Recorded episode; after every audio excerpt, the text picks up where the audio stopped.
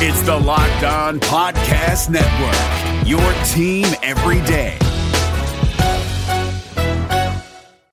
All right, Avalanche fans, good morning, good afternoon, good evening, whenever and wherever you may be listening, and thank you for joining the Locked On Avalanche podcast, part of the Locked On Podcast Network, your team every day. I am your host, Chris Maselli, with another episode of the podcast dedicated to your Colorado Avalanche. And today is Wednesday. You noticed that there was not a show yesterday, and that pretty much will be by design until we kind of get back to normal.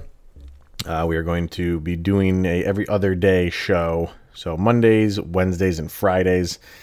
If anything happens that's would be incredibly informative, and the information we need to get out right away, I would do a special episode.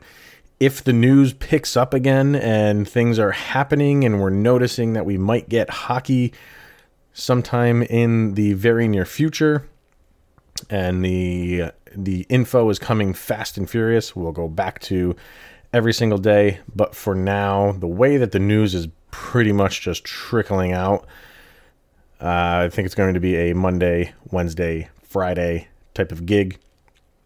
And then if anything happens in the weekends, we can always do a weekend show too.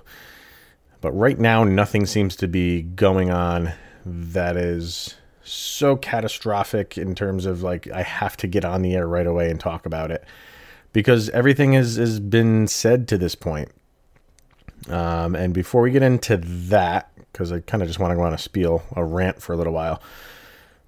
First things first, follow the show on Instagram at Locked On Avalanche, follow on Twitter, LOPN_Avalanche, and send any questions, comments, concerns, opinions if you want to be on the Fandom Friday segment.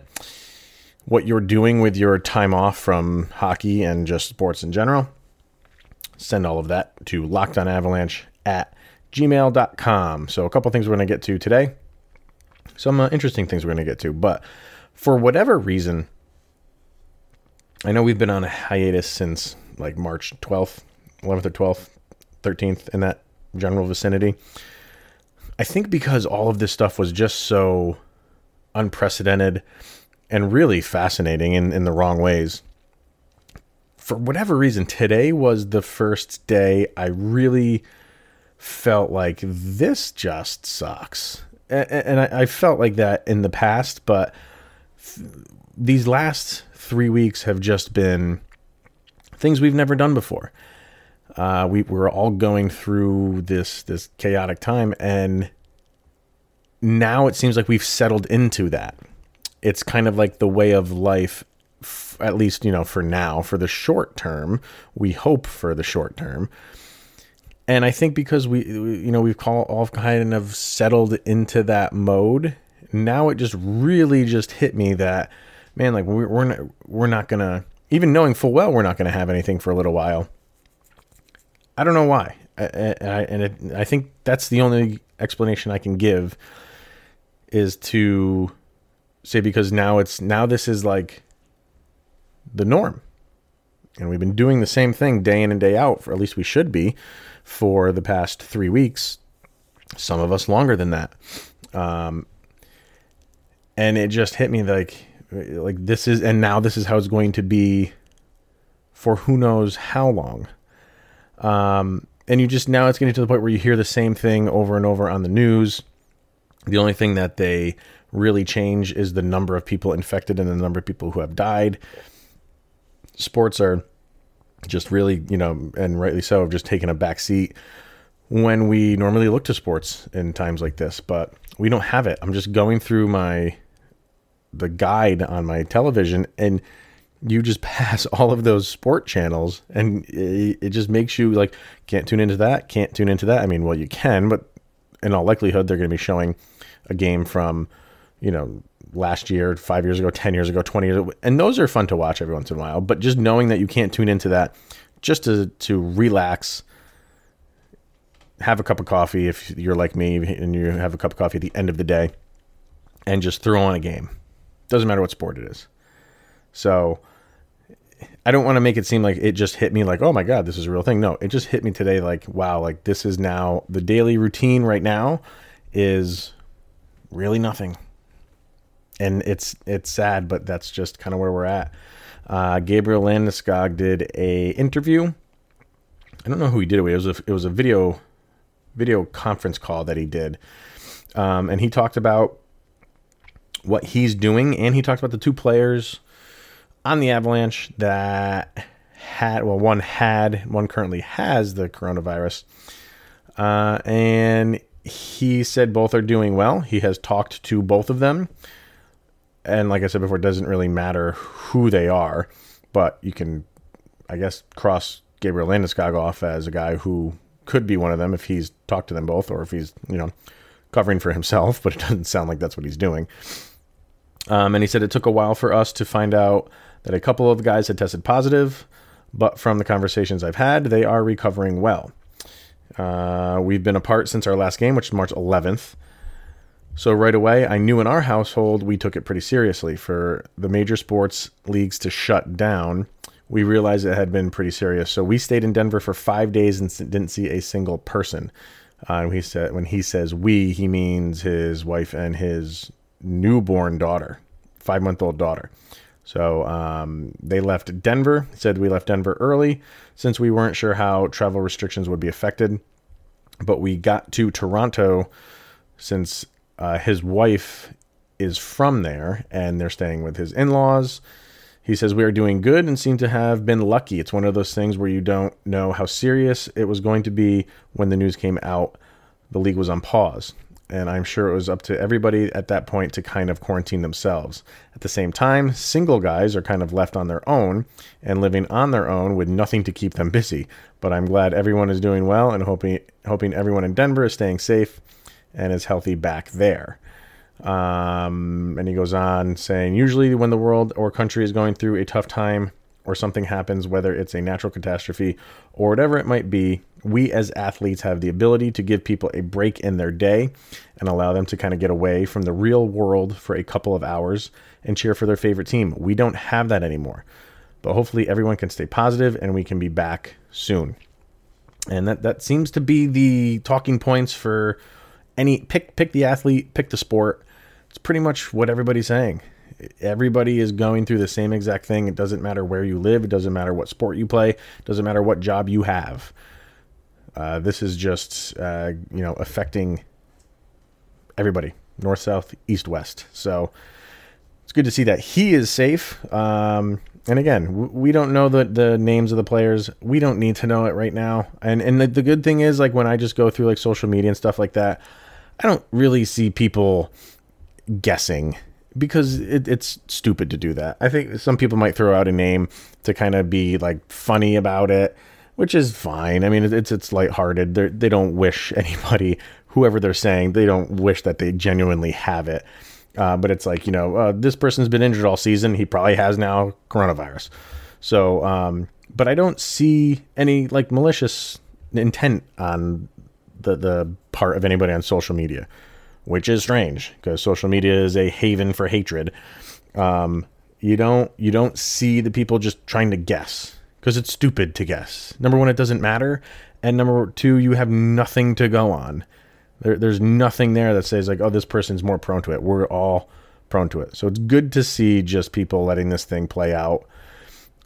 If they release the names, they release the names. I really don't care if they do. I care in the end if they get well. So we heard from the captain, which is nice. Maybe we'll hear from other players as we go on. Social media is just loaded up with what these guys are doing from across all sports because they have nothing else to do.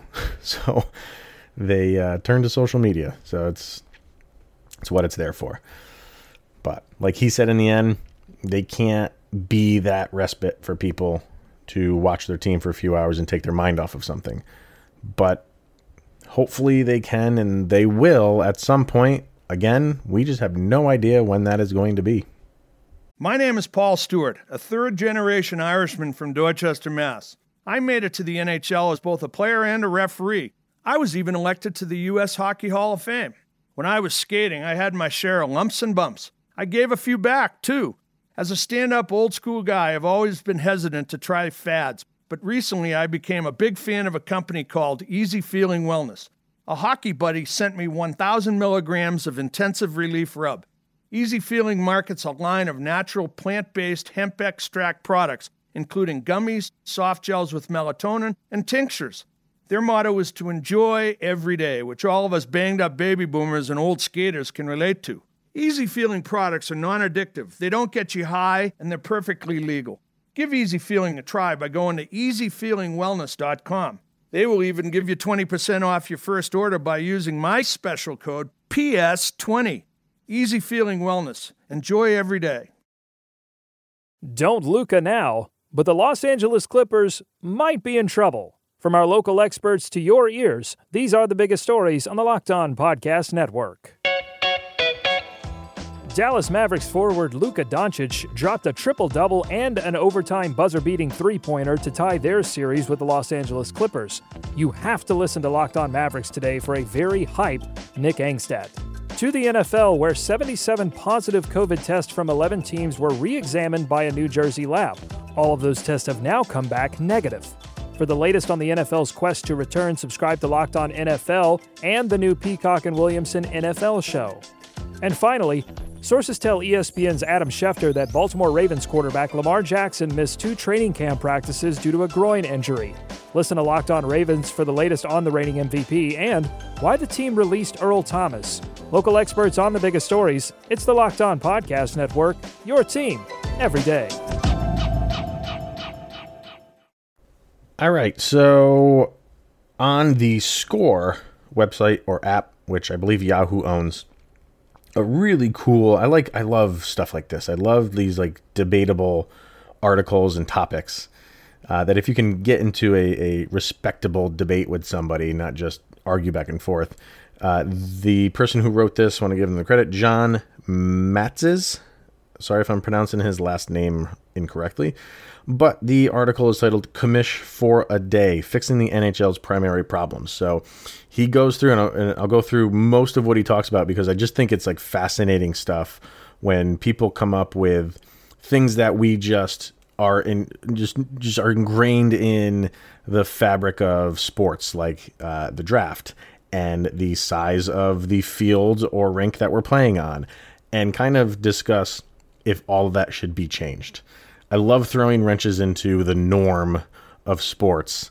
And even though things probably will always stay the same and be tweaked here and there, I just love the bigger ideas and the bigger pictures. And that's kind of what he gets into in this article. It's a really good article.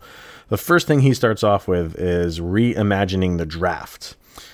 And I'll just read what he writes. The current draft lottery system is flawed. Since lottery odds are determined by inverse order of regular season standings, teams eliminated from the playoff contention early, Detroit this year, Ottawa last year, have no incentive to win games down the stretch. This produces an influx of AHL and junior call-ups, too much crease time for backup goalies, and other measures designed to curtail on-ice success. Realistically, can you blame these clubs? Finishing dead last in the NHL gives a team an 18.5% chance of obtaining the first overall pick. Finishing 25th earns them a 6.5% chance. The wrong crowd is being rewarded. So, and I can agree with what I understand what he's saying. I agree with that. So he gives this so-called gold plan. And he says, what if the draft order was determined by points collected after elimination from playoff contention, as it would be under the so-called gold plan, first introduced in the 2012 Sloan Analytics Conference. Teams would have to keep trying to win after being eliminated from the playoff race in order to claim the number one pick. Under those terms, all 82 games for all 31, soon to be 32 teams would matter. A potential obstacle for this proposal is education. The lottery is always a convoluted exercise and an event that can be hard for casual fans to wrap their heads around. Effective communication would be paramount here. I understand that. That would be incredibly interesting. So it's almost like when you are eliminated, the more points you win, you would get the number one pick. I mean, what if you're eliminated at the 81st game? Then you shouldn't really be getting the number one pick because you were right on the cusp. of getting into the playoffs. It's interesting. It's a very, very interesting analogy and way around for the draft. Do I hate the current lottery system? I mean, they have that top three, and they lottery pick the top three.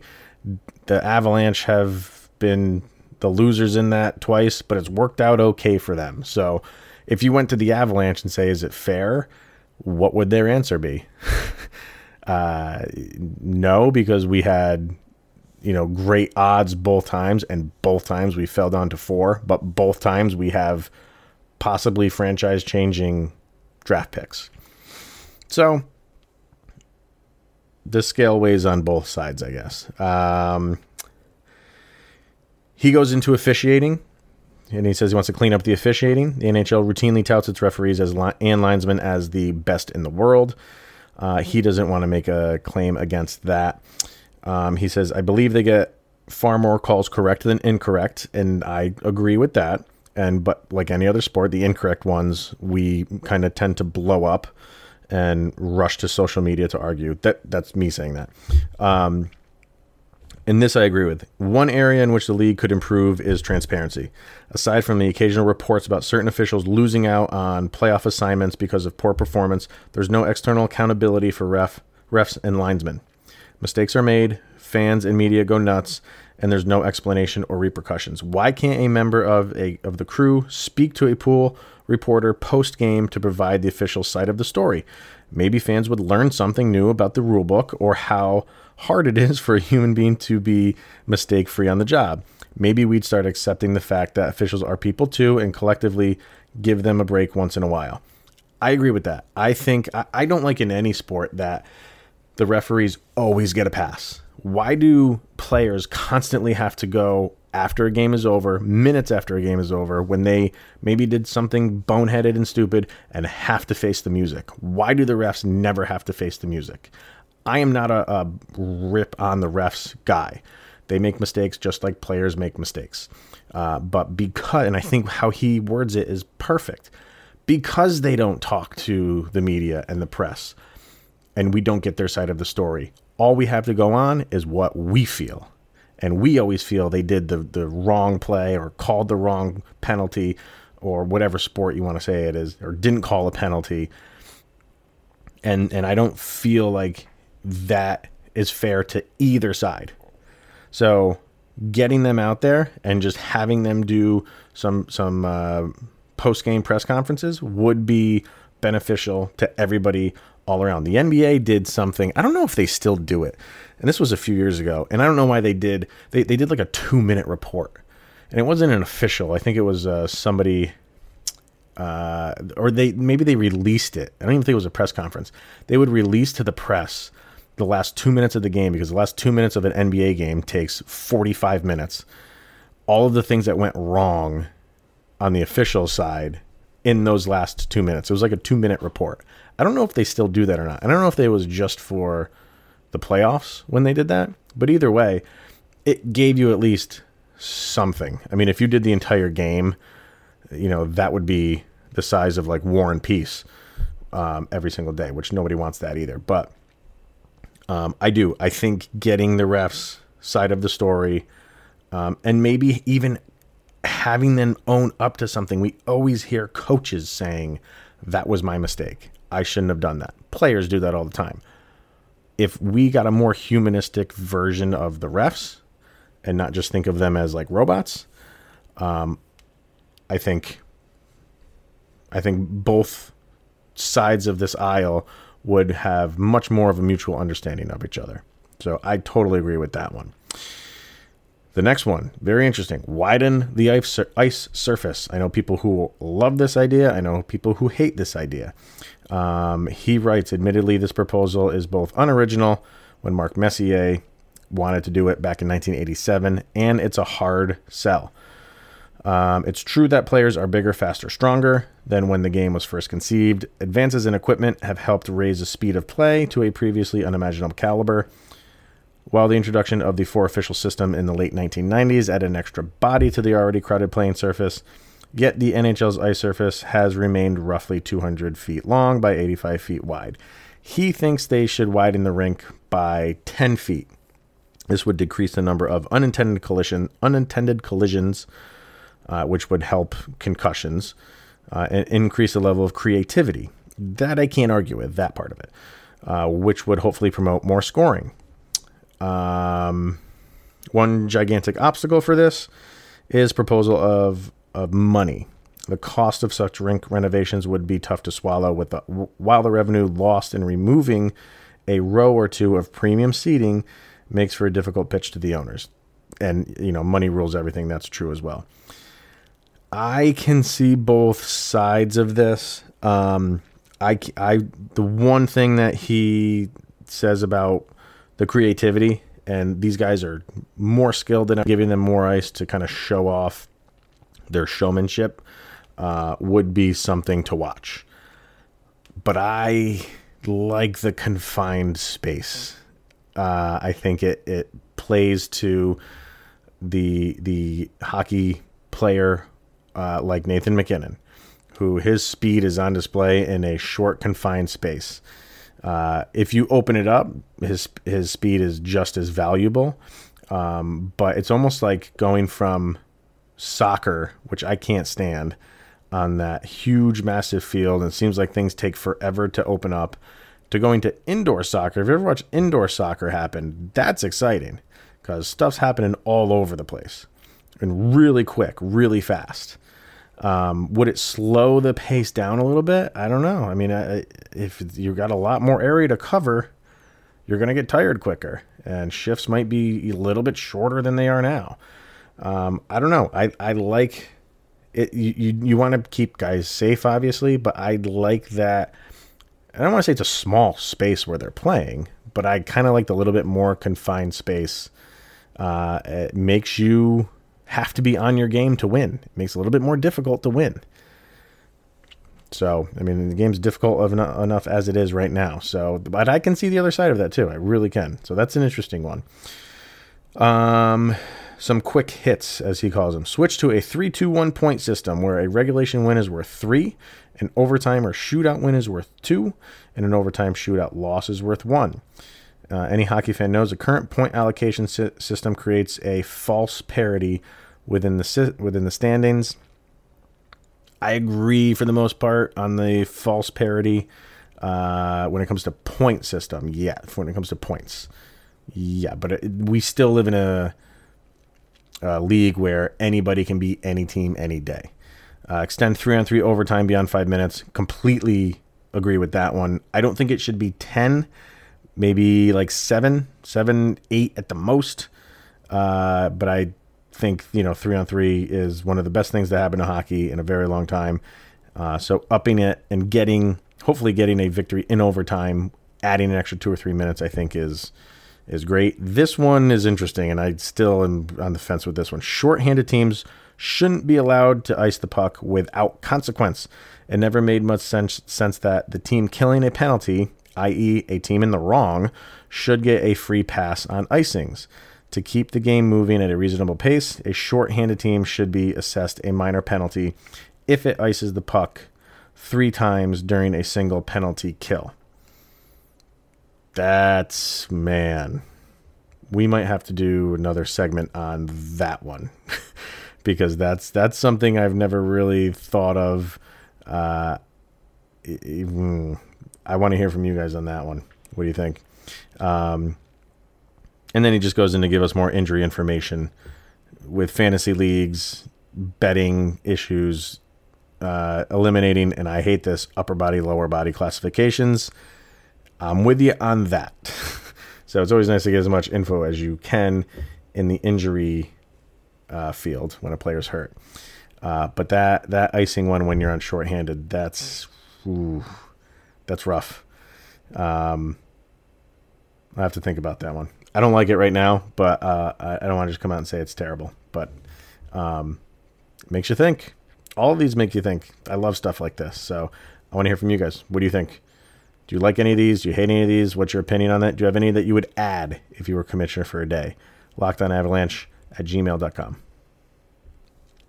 All right, so welcome back. And I'm still going over that 3 icing thing. I mean, you're already penalizing them, and they're already the man down, the team with the man down, what would you expect them to do? Like, what could they do? Because if you have, like, two icings and a player is wanting to ice it but just doesn't want to put enough on it, I mean, your power play goal percentages would skyrocket. I don't know. Maybe that, like he's saying, you're rewarding the team for icing, but they're already down. They're already penalized. It's tough enough as it is being the man down. I don't know. That's rough. I'm going to be thinking about that one. I'm going to lose sleep over that one. And then really quickly, I wanted to get to this other article on the Score about how they ranked the number one overall picks of the 2010s. And immediately you're thinking, okay, where's Nathan MacKinnon on this? He's probably number two. You got to give McDavid number one. They didn't rank Jack Hughes because they, it's unfair to really rank him. Yakupov was number 9. And I'll skip all the other. If you want to go see who they are, you can go check out the article. Taylor Hall was number 4. Nathan MacKinnon was number 3. Auston Matthews was number 2. And obviously McDavid is number 1. I was surprised. I was just expecting to scroll through and seeing number 2, Nathan MacKinnon. They write, on the strength of 3 consecutive 90-point seasons, MacKinnon has established himself as one of the NHL's most dominant players. That said, Nate the Great didn't begin his career anywhere near the level he is at today, which is why he earns the number 3 spot in our rankings. MacKinnon won the Calder, but struggled in the following 3 seasons, topping out at 53 points for a Colorado Avalanche squad that appeared to lack direction. Now at 24, he's a perennial MVP threat, leading a club that looks poised to compete for Stanley Cups for much of the next decade. And I think when I read that, it didn't begin his career anywhere near the level he's at today, and I think that dings him. And I really can't disagree with that. For Auston Matthews, he's been a little bit more consistent from rookie season to now. He didn't have that, like when MacKinnon won the Calder, he had a couple seasons where he played well, but not to the level he's playing at now, which is why he has the contract he has now. So I'm okay with that, but I kind of wanted to throw that out there again to see what you guys thought. If what MacKinnon is doing these past few years should just override those quote unquote lull seasons that he had, which were not terrible seasons, just not up to what he's doing right now. Should that still bump him up to the number 2 spot? He's not getting number 1. Let's get real. My cat's going crazy again back there. So let me know. A lot of info on this show and a lot of what ifs and rankings. And I really like stuff like that just for conversation pieces. So let me know what you guys think. LockedOnAvalanche@gmail.com or find me on the social media avenues, Twitter, LOPN_Avalanche, Instagram, LockedOnAvalanche. So we will be off on Thursday and we will be back on Friday. I think Nikki is coming back. The Avs Queen is coming back for Friday's Fandom Friday segment. And we'll have that a couple days from now. So enjoy the day, and we'll see you guys Friday. And here's Jovi.